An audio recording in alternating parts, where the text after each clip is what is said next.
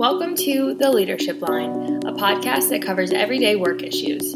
From dealing with jerks at work to feeling burnt out, Tammy and Scott's experience, along with their different perspectives, help listeners grow, examine realistic options and alternatives, and identify those actionable solutions to the tough issues we face every day at work. All right. So today I want to talk about job offer negotiation because a wise man once told me to negotiate my job offer. And then it came back to bite him because he offered me a job and I negotiated my salary after that. I don't Oh, Scott, I guess you had to be a man of your word, eh?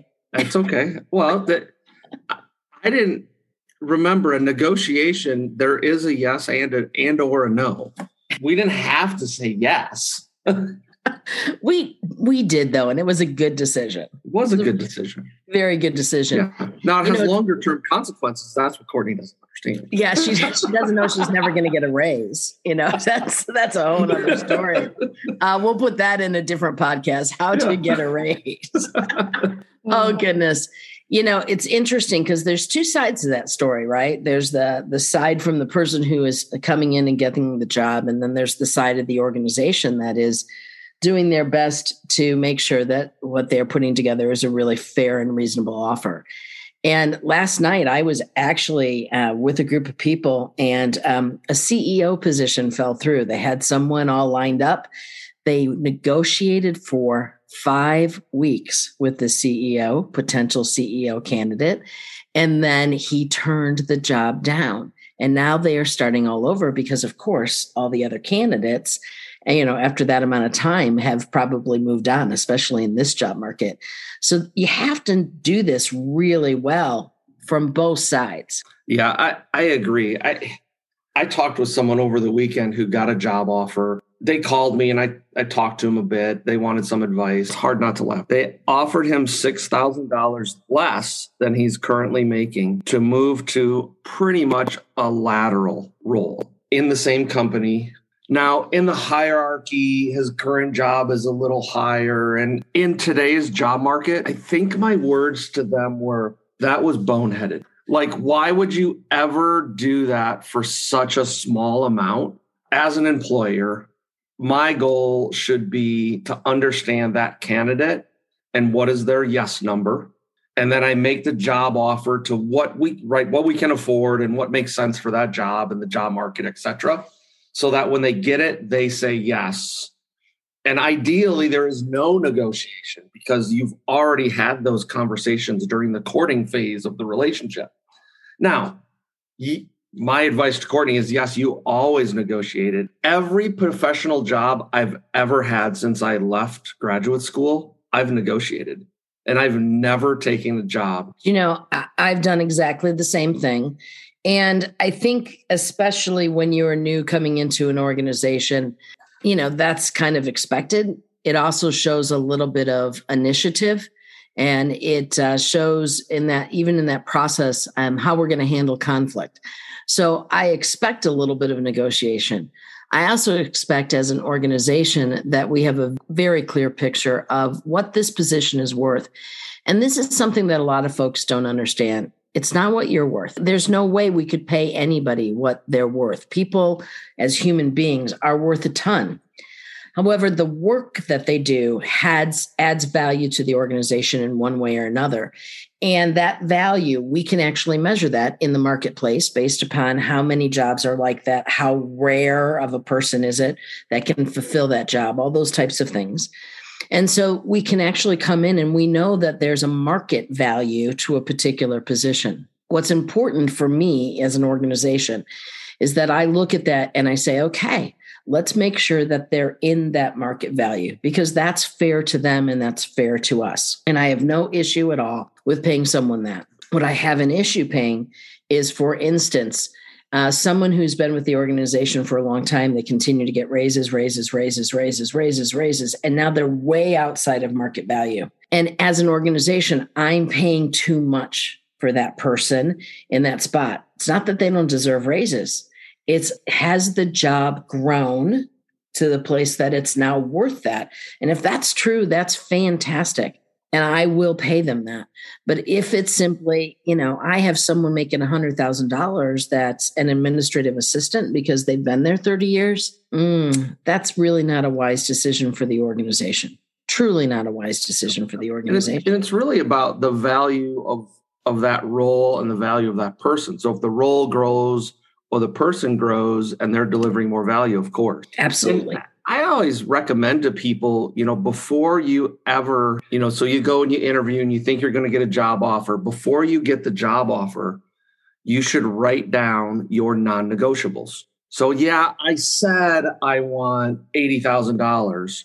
That's what I would like, you know, but I'm currently making 70. So, if I got at least 75, I would say yes. And it doesn't mean that you don't negotiate some, but you get out of that emotional decision. If you, uh, hey, I'd like to be at 80, but they come back at 75 because that's all the market will bear for that role and your experience, etc. Some people are like, oh, those cheap bastard, right? All these things. It's like, whoa, whoa, whoa. I can remember my first job as a chemist out of graduate school. Most of the people were lovely the organization was not a good fit for me. So I started looking. I got three simultaneous job offers. The two of them were about the same dollar. The other one was $13,000 more. Now, Beth was pregnant with Josh, our our our oldest.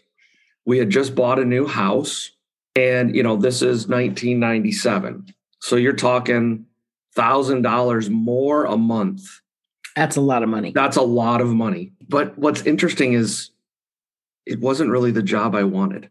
Yeah. I actually wanted another one and I tried to negotiate with them, but they had very stringent rules because it was a government entity. Sure. So there they had a matrix that said you have to have this many years of experience or this education, and that's how you get there. So you could have got there, but it would have taken me seven years. Now, oh, fast wow. forward, fast forward, I spent 20 years at that organization that I thought that would not have been my first choice.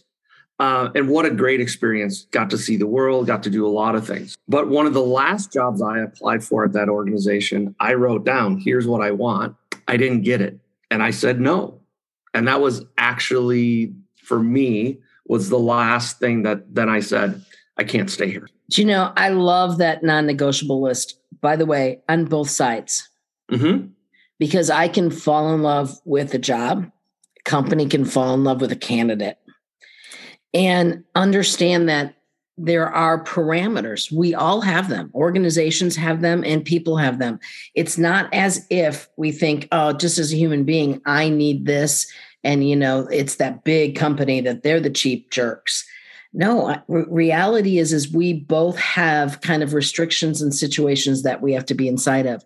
And so when you go to this this table and you're looking for a job on either perspective if you have a very clear idea about what it is that you can and cannot do here are the hard lines in the sand that we cannot cross. Mm-hmm. It does allow you to have great conversations Scott and I looked at a uh, client, or excuse me, an employee that we were looking to hire.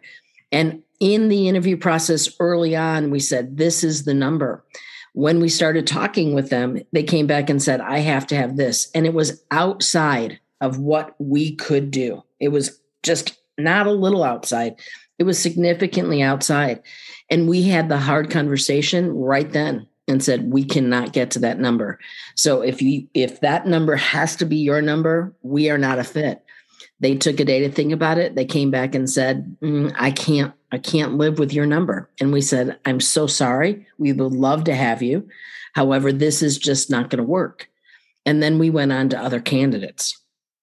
That's the piece. We both should have the right to know. And it's not just numbers guys. It's not just salaries for some folks and some organizations, you can negotiate the number of days. If you don't have unlimited PTO, what are the number of days of PTO? There's so many other things that you can negotiate along the way. So it's not just salary, but what are those things? What are your boundaries? Know what they are. and then stick with that because when you find the right match, it works for the employee and it works for the organization. Then we go into that relationship happy with one another. If, on the other hand, we battled in that and there was a winner and a loser, that starts the relationship off on the wrong foot. And when you start the relationship off on the wrong foot, there is nobody wins in that. That is not a good place to start a job. That is not a good place to start a relationship with an employee that you hope to have for many years to come.